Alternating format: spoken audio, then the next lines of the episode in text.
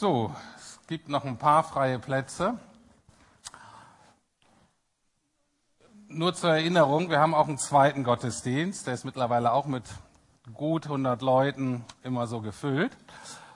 Tendenz wachsend. Nur damit ihr wisst, auch der Umbau wird uns keinen größeren Versammlungssaal geben. Okay, bei 300 ist Schluss. Das heißt, wir werden uns daran gewöhnen müssen, dass wir uns in mehreren Gottesdiensten treffen und irgendwann vielleicht auch in dem dritten. Wir gründen auch weiter Gemeinden, aber bis die nächste Gemeinde so ist, dass wir, ich sag mal, 50, 60 Leute wieder rausschicken, auch das wird noch ein bisschen dauern. Also von daher herzliche Einladung, jetzt erstmal auch in den zweiten Gottesdienst zu kommen und auch jetzt schon für euch zu überlegen, und zu beten, Herr, das Thema Gemeindegründung, vielleicht ist es auch was für euch.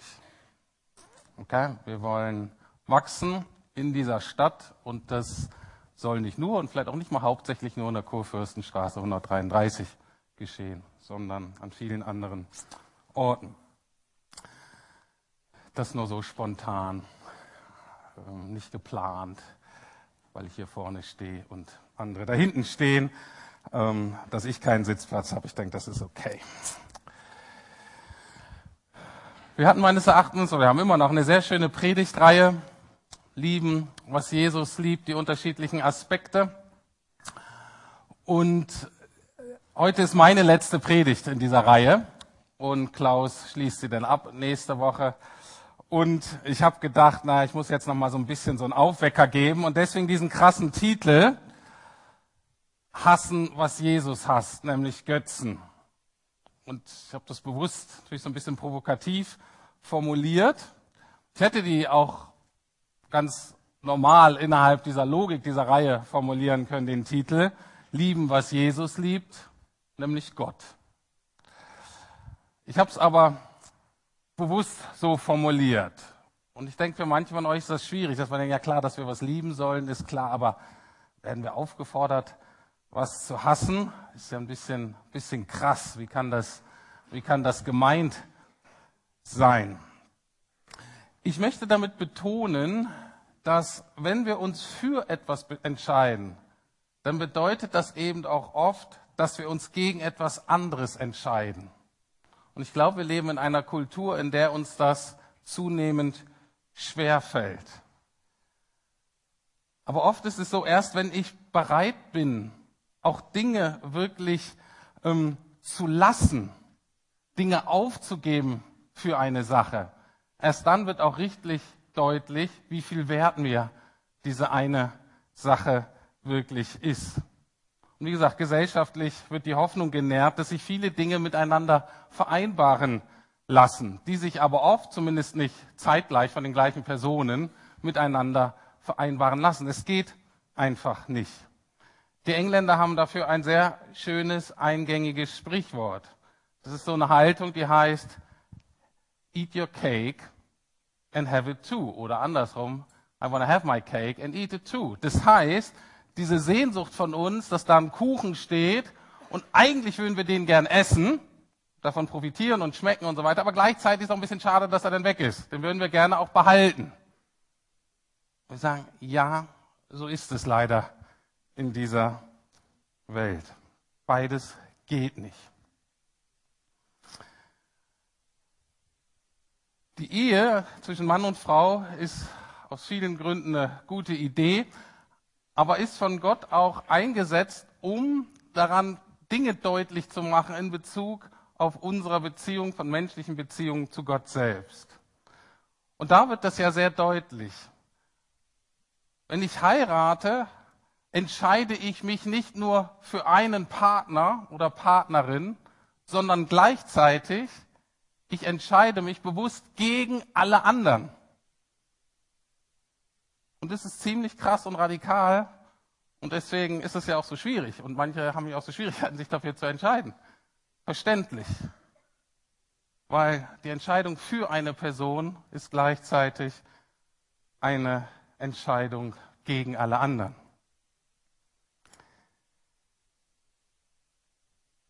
Was es bedeutet, Gott zu lieben und das, was sonst noch alles so wichtig wird in unserem Leben, dass es den Anspruch erhebt, auch Gott zu sein, das möchte ich heute hauptsächlich an den ersten beiden der zehn Gebote deutlich machen. Die zehn Gebote sind ja, ähm, warte noch mal kurz mit der ähm, Folie. Ähm, zehn Gebote sind ja relativ bekannt. Wenn man unseren christlichen Glauben oder Kirche hört, dann denkt man, ja, das sind so die zehn Gebote. Irgendwie, vielleicht eine kurze Erinnerung, die sind ursprünglich nicht der christlichen Kirche gegeben, sondern schon vor gut 3500 Jahren eigentlich dem Volk Israel.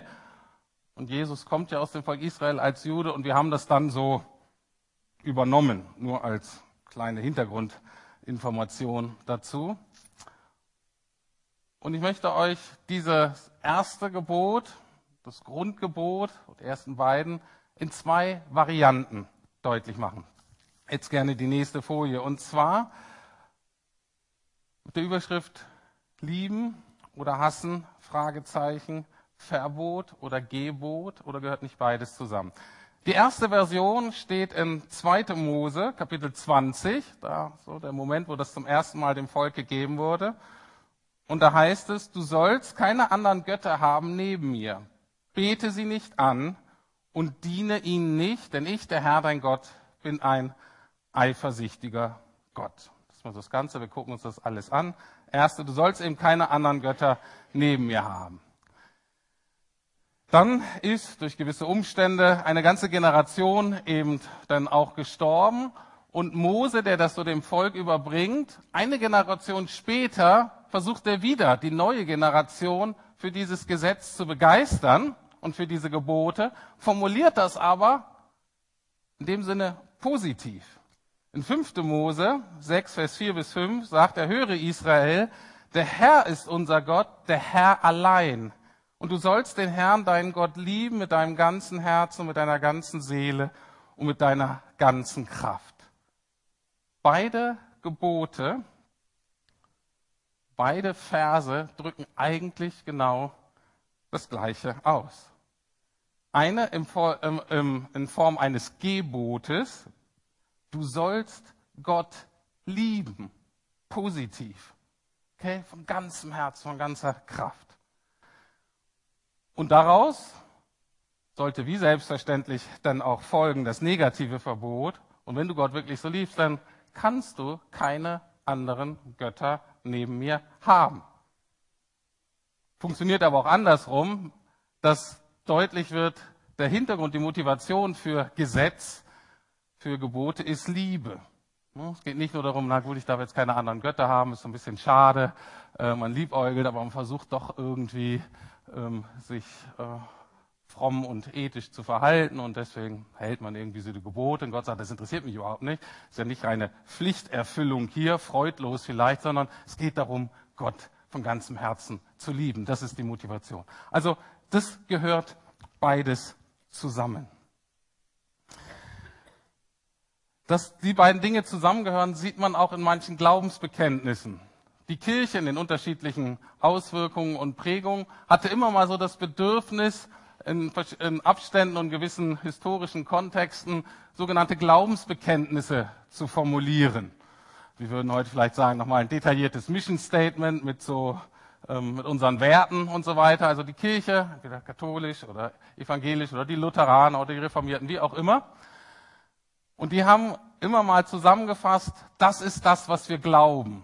Und manche Bekenntnisse haben nicht nur gesagt, das, was wir glauben, sondern die haben auch sogenannte Verwerfungen. Die haben ganz deutlich gemacht, wenn wir sagen, das glauben wir, dann positionieren wir uns auch und sagen, und das glauben wir nicht, das verwerfen wir, das ist eine Irrlehre. Als ich vor gut 28 Jahren zum Glauben kam, da gab es viele christliche Gruppen, die wussten nur noch, was sie nicht wollten. Die wussten aber nicht mehr genau, was sie wollten. Die waren gegen alle möglichen Dinge. Was weiß ich, Sex vor der Ehe oder Fernsehen oder was weiß ich, wogegen sie waren. Alle möglichen Sachen. Aber wenn man genau guckt, na, wofür steht die eigentlich, das war nicht so ganz klar. Die haben sich praktisch definiert aus Abgrenzung.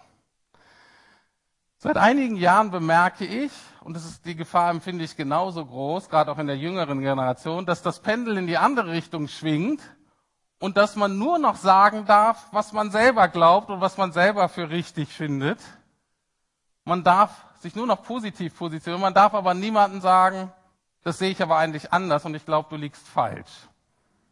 Das dürfen wir nicht mehr. Und das Problem ist, gerade für euch junge Leute, dass für euch der Glaube so ein bisschen was wie so ein persönlicher Geschmack wird, wie so ein Musikstil. Der eine mag im Pop, der andere mehr Jazz. Im Grunde ist irgendwie alles gleich.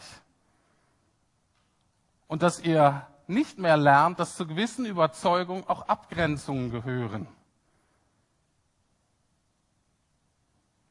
Und Gott von Anfang an, die Kirche von Anfang an, hat eigentlich immer versucht, in beiden Richtungen zu denken und zu leben.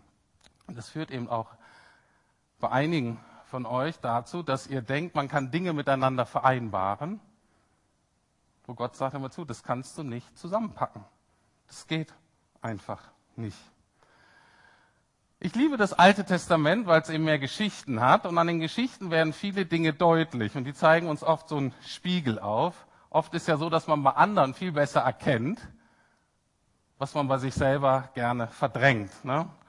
Was bei uns so im toten Winkel schlummert, sehen wir bei anderen immer viel besser. Und das war eben ein Hauptproblem des Volkes Israel im Alten Testament. Na, die meisten waren gute Israeliten, die versuchten eben diese Gebote zu halten, die sind fleißig in die Gottesdienste getapert und äh, in den Tempel gegangen, um ihre Opfer zu bringen. Aber bei schlechter Ernte oder wenn die Frau keine Kinder bekommen hat, dann sind sie nebenbei eben doch zu einem heidnischen äh, Gott gegangen, der sich so auf Fruchtbarkeit spezialisiert hat und haben den geopfert. Und wenn man den gefragt hat, hör zu, was machst du? Dann sagen, ja, Mensch, natürlich bin ich ein stolzer, gläubiger Jude. Natürlich glaube ich, dass Gott mir bei Ernte und Nachwuchs helfen kann. Aber so ganz verlassen kann ich mich ja anscheinend nicht auf ihn. Und da kann er sich doch eigentlich auch nicht beschweren, dass ich mir woanders Hilfe hole, oder? Und wir lesen das und denken, Mensch, diese Deppen, ist doch offensichtlich, dass das nicht geht. Und diese anderen Kult- und heidnischen Götter, die sind doch richtig blöd. Das ist genauso, wie wir das auch heutzutage machen. Wir sind alle in der Gefahr, das zu tun. An Gott zu glauben, Jesus treu nachzufolgen und ihm zu vertrauen, ist schön und gut, solange ich in den zentralen Bereichen meines Lebens versorgt bin. Und wenn nicht, dann stehen wir alle in der Versuchung, bei der Befriedigung unserer Bedürfnisse hier und da auch andere Quellen zur Rate zu ziehen. Jesus hingegen ziemlich klar. In Matthäus 6, Vers 24, er sagt, niemand kann zwei Herren dienen. Immer wird er den einen hassen und den anderen lieben oder dem einen treu ergeben sein und den anderen verabscheuen. Ihr könnt nicht gleichzeitig Gott und dem Geld dienen. Und das Geld oder Mammon kann man auch durch andere Dinge ersetzen. Ne? Familie, Arbeit, den richtigen Partner und so weiter. Du kannst nicht sagen, ich folge Jesus nach, aber verlasse mich in puncto meiner materiellen Versorgung und meines Selbstwertesgefüges letztlich doch auch auf mein Bankkonto, meine Rente und den schönen Dingen, die ich mir kaufen kann. Wir sind alle in der Gefahr, manche stärker, manche weniger. Wie gesagt, bei einem ist das Geld, bei anderen sind andere Dinge. Jesus sagt, es geht einfach nicht. Es schließt sich gegenseitig aus. Vielleicht ist bei diesem Thema noch ähm, wichtig, nur so als Nebensatz, nur so eine Klammer, ähm, darauf hinzuweisen, dass auch bei diesem Thema es wichtig ist, Kirche und Staat auseinanderzuhalten. Und ein Problem in unserem Land seit der Reformation ist eigentlich, dass da eine sehr unheilvolle Verquickung zwischen Kirche und Staat ist. Wenn ich dafür so eine Klarheit bin, kann ich die nächste Folie mal zeigen. Ähm, natürlich setzen wir uns als Bürger und in, einer, in dieser Gesellschaft ein für Religionsfreiheit und für die friedliche Ausübung der verschiedenen Glaubensrichtungen. Wir sind keine, die sagen, das dürfen jetzt nur die christlichen Kirchen oder christlichen Parteien hier äh, sich melden, die anderen müssen alle in den Untergrund oder dürfen nicht. Nein. Die Kirche war schon immer für Religionsfreiheit. Die Kirche war eigentlich schon immer da, also nicht immer, hatte auch andere Phasen, wenn sie Macht hatte, hat sie auch unterdrückt, aber eigentlich sollten wir sein für, lasst doch alle wenn sie es friedlich machen, Respekt mit ein, gegeneinander. Lass doch alle Religionen und Weltanschauungen mal auf dem freien Markt zusammenkommen und lass sie doch mal versuchen, äh, sich anzubieten und zu sagen, ähm, und versuch, lass sie ruhig versuchen, die Leute zu überzeugen. Wisst ihr was? Sobald dieser Kontext da war, hat das Christentum immer gewonnen. Immer. Weil wenn Jesus frei gepredigt wird und das Evangelium, gibt es keine schönere, kraftvollere Alternative. Deswegen brauchen wir da eigentlich keine Angst zu haben. Aber, also da, verschiedene gegeneinander und sich respektieren und die haben ihren Platz. Aber in Bezug auf Gott, auf den Schöpfer dieser Welt, auf den Vater Jesu Christi, gibt es nur einen Weg zu Gott, nämlich Jesus. Und wir müssen auch klar bezeugen, dass auf dieser Ebene jede andere Alternative, jeder andere Glaube ein Irrweg ist. Okay? Und wir sind aufgefordert, uns in beiden Sphären zu bewegen. Das nur so nebenbei.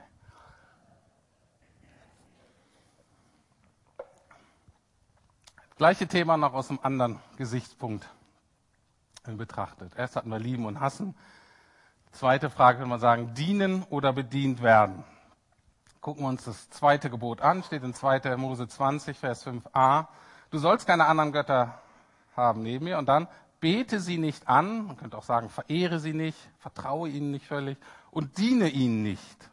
Und die entscheidende Frage bei Gott und Götzen ist, wer dient eigentlich wem? Benutzen wir Gott, das zu kriegen, was wir wollen, oder dienen wir Gott und vertrauen ihm, uns mit dem zu versorgen, was wir brauchen? Das ist eine der ganz zentralen Grundfragen, in der wir 24-7 jeden Tag stehen. Ich wiederhole es nochmal. Benutzen wir Gott, das zu kriegen, was wir wollen? Oder dienen wir Gott und vertrauen ihm, uns mit dem zu versorgen, was wir brauchen? Weil wir ihm vertrauen, weil er uns sieht, weil er uns kennt, weil er uns liebt. Und ich weiß, dass die Antwort auf diese Frage nicht einfach ist. Wer jetzt hier steht und sagt, das ist immer ganz einfach, ganz klar, der weiß nicht, wie das Leben funktioniert oder ist ein großer Verdränger. Die Unterscheidung ist eben nicht immer einfach. Warum? Weil Götzen in der Regel in sich etwas Gutes sind, die dann aber sind Dinge, die dann oft unbemerkt so wichtig werden und die Stelle von Gott in unserem Leben einnehmen. Zumindest rein praktisch. In der Zeit, wie viel Energie, wie viel Emotion, wie viel Geld, wie viel Zeit da reingeht. Beispiel Familie wieder. Ne, es gibt so einen Bekannten, einen Nachfolger von Mose, so einen bekannten Typen in der Bibel, der ist Josua, und der sagt einmal, ich und mein Haus wollen dem Herrn dienen. Und wenn du in so ganz christliche Häuser reingehst, dann ist das oft so an der Wand. Ne, ich und mein Haus wollen dem Herrn dienen. Das ist die Grundhaltung. Und ich weiß selber, habe Familie und denke, na, sehe ich Familie wirklich so in diesem größeren Reich Gottes Perspektive und sage, hier Gott, hast du was geschenkt und das soll letztlich dir dienen, wir dienen dir als Familie. Oder sagen wir, oh, Familie ist eigentlich so wichtig und Gott, hilf uns und segne unsere Familie. Und Familie ist eigentlich unser Gott, eigentlich das Wichtigste. Und wir bitten Gott, unserem Gott zu dienen. Ich möchte es noch an einem anderen Beispiel deutlich machen. Wir haben ja als Familie vor einigen Jahren in England äh, gelebt und zwar in einer Gemeinschaft, die so Menschen ermöglicht hat, eine Auszeit zu nehmen und über tiefere Lebensfragen nachzudenken. Und da kam ein Mann, ein junger Mann, vielleicht Anfang, Mitte 20, und der war innerlich total getrieben und, und, und zerrissen und voller Zweifel und Fragen. Und er sagte, ich suche inneren Frieden. Ich muss innerlich zur Ruhe kommen. Und deswegen komme ich hier zu euch und ich möchte mich mal mit Gott, ich möchte mich mal mit Jesus beschäftigen. Ich habe gehört, wenn man dem begegnet, dann kommt man irgendwie innerlich zur Ruhe und findet inneren Frieden. Und wir haben uns dann mehrmals getroffen, unterhalten und irgendwann habe ich gefragt, hör mal zu, du bist jetzt hierher gekommen, suchst du eigentlich Gott und Jesus oder suchst du den inneren Frieden? Und er guckte mich an und sagt, was für eine blöde Frage. Für ihn war das das Gleiche. Der wusste überhaupt nicht, was ich wollte. Und ich habe ihn dann eingeladen, ein Gedankenexperiment mit mir zu machen, was auf den Kirchenvater Augustinus schon aus dem fünften Jahrhundert ähm, auf ihn zurückgeht und immer mal wieder in der Kirchengeschichte so auftauchte. Und ich lade euch heute ein, dieses Gedankenexperiment auch mal zu machen. Hier gemeinsam, jeder still und alleine für euch. Wir haben auch keine Technik, die eure Gedanken hier auf dem Beamer kriegen können. Keine Angst. Äh, die Gedanken sind noch frei. Äh, und äh, von daher nur für euch. Stellt euch vor, Gott macht einen Deal mit euch. Ein Vorschlag, ein Angebot. Er bietet dir an, dir alles zu geben, wonach du dich gerade sehnst, bis auf eines. Jedes Gedankenexperiment ist so. Du kannst alles haben. Dir persönlich wäre alles möglich. Wunder und so würden alles geschehen. Und es wäre auch alles erlaubt, was du dir wünschst. Wäre jetzt nicht sündig oder falsch oder unethisch. Oder es wäre alles okay. Jetzt überleg mal, was ist das, was du dir gerade am meisten wünschst, wonach du dich sehnst? Bei diesem jungen Mann war offensichtlich, ich brauche diesen inneren Frieden. Es ist Gesundheit gerade, es ist den richtigen Partner zu finden oder in einer bestehenden Partnerschaft wieder glücklich zu werden. Es ist mehr Geld, ein neuer Job, glücklichere Kinder, eine sichere Rente oder aber auch Menschen erfahren ja auch schreckliche Dinge und manche Menschen, das Allerwichtigste in ihrem Leben wird, sicherzustellen, dass man das nicht nochmal erlebt, verständlicherweise. Und selbst Gott wird anbieten, okay, das wäre so, würde nie wieder passieren. Okay, was wäre das für euch? Und Gott sagt, das kannst du haben, das werde ich dir ermöglichen. Aber, und das ist Teil des Deals, Gott sagt, ohne mich. Von dem Moment an, wo du das hast, würdest du mich nie mehr sehen. Wie würdet ihr reagieren? Ich habe das dann mit diesem jungen Mann in England besprochen und er saß auch so in Gedanken verbunden und stellte sich so diesen inneren Frieden vor und für immer den herrlichen Frieden. Und ich sagte, und wie würdest du dich entscheiden? Und er sagte, na dumme Frage, natürlich für den Frieden, ist doch fantastisch. Und er sagt, das wird doch jeder tun. Und ich sage ihm dann, nein, wenn ich wählen müsste zwischen innerem Frieden und Gott, obwohl das für mich sich in der Regel ja nicht ausschließt, aber wenn ich wählen müsste, dann würde ich mich für Gott entscheiden. Und der Mann war total geschockt. Erst hat er gedacht, ich habe was an der Murmel. Ähm, und plötzlich ging ihm ein Licht auf. Plötzlich verstand er, worum es eigentlich im christlichen Glauben ging. Was der Mann nämlich plötzlich verstand, ist, dass Gott wirklich eine Person ist. Und das Entscheidende, worum es geht, sind Beziehungen, die von Liebe erfüllt werden. So fing alles an in der Dreieinigkeit, bevor unsere Schöpfung da war. Und das ist das, worauf wir uns hin entwickeln. Beziehungen, Netzwerke gefüllt von Liebe. Das ist das Ziel auch unseres Lebens. Und was der Mann verstanden hat, ist, dass Gott als Person um seiner selbst willen geliebt werden will und nicht als Mittel zum Zweck nicht als Mittel zu irgendwas anderem hören, wie zum Beispiel inneren Frieden. Und es ist genau wie wir auch.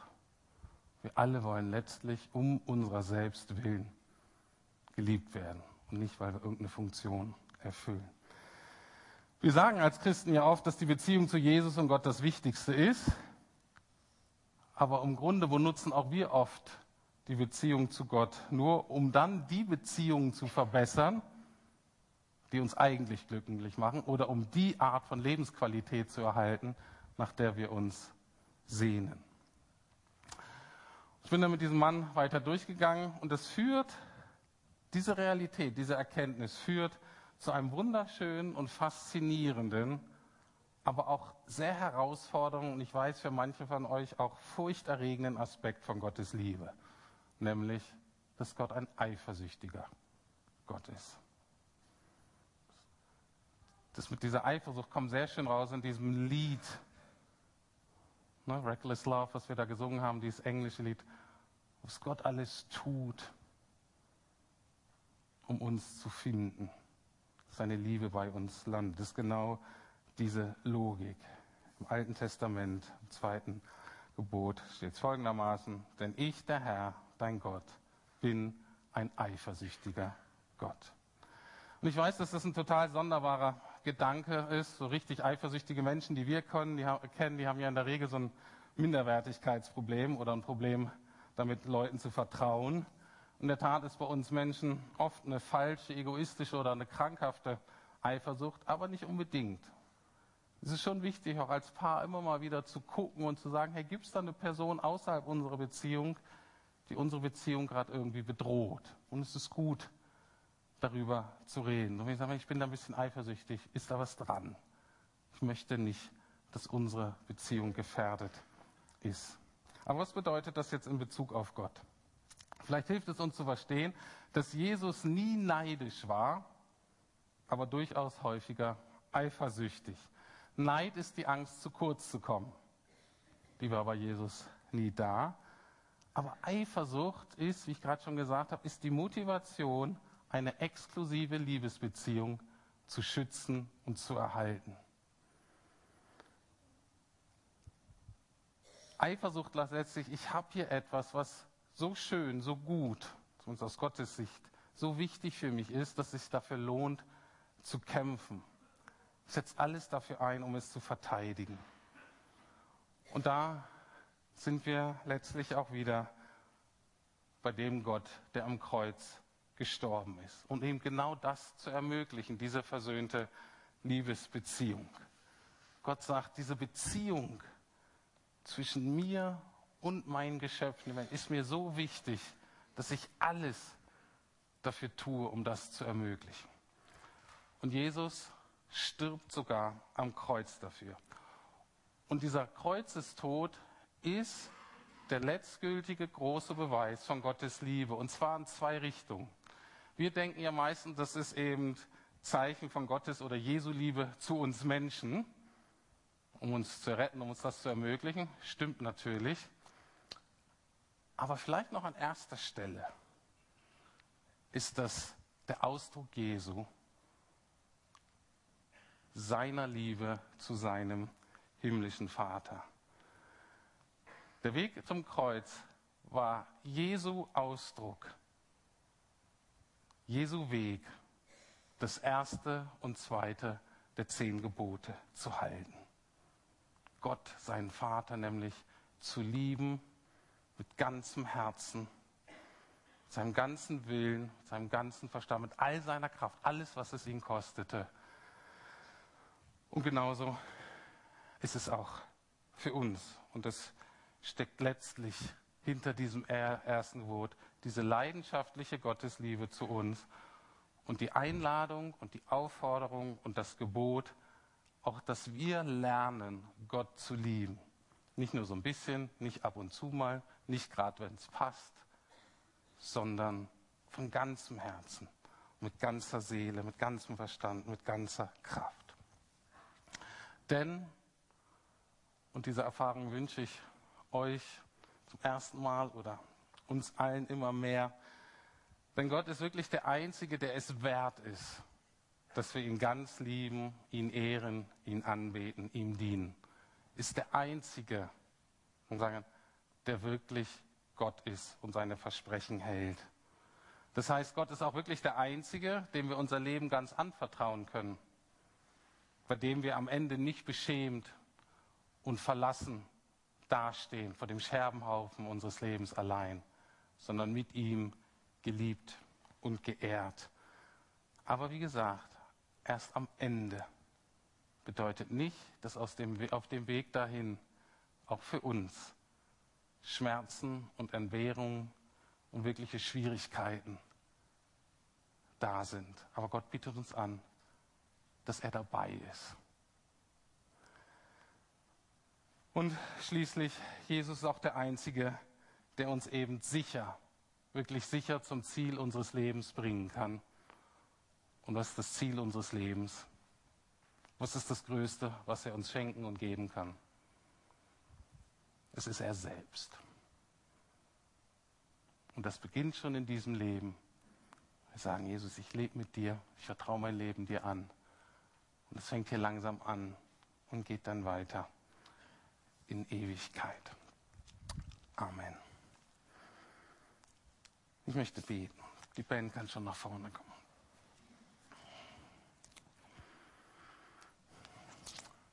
Lieber Jesus, ich will dir erstmal danken, mich begeistert das wieder, dass du nie etwas von uns verlangst, was du nicht selber getan hast. Und dieses große, wunderbare Gebot durch die Zeiten, Gott eben von ganzem Herzen leidenschaftlich zu lieben.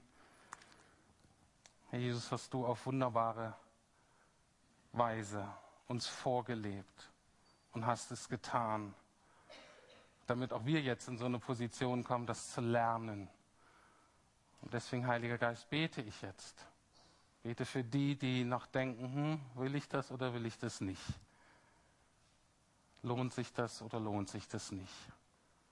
Bist du wirklich vertrauenswürdig oder nicht, Heiliger Geist? Ich bete für diese Menschen, dass sie heute und in der kommenden Woche erfahren, dass das, worauf sie sich bisher verlassen haben, nicht trägt und dass du ihnen begegnest in all deiner Macht, in deiner Liebe, in deiner Nähe, in deiner Zärtlichkeit, in deiner Klugheit, in deiner Weisheit, in deinem Gottsein.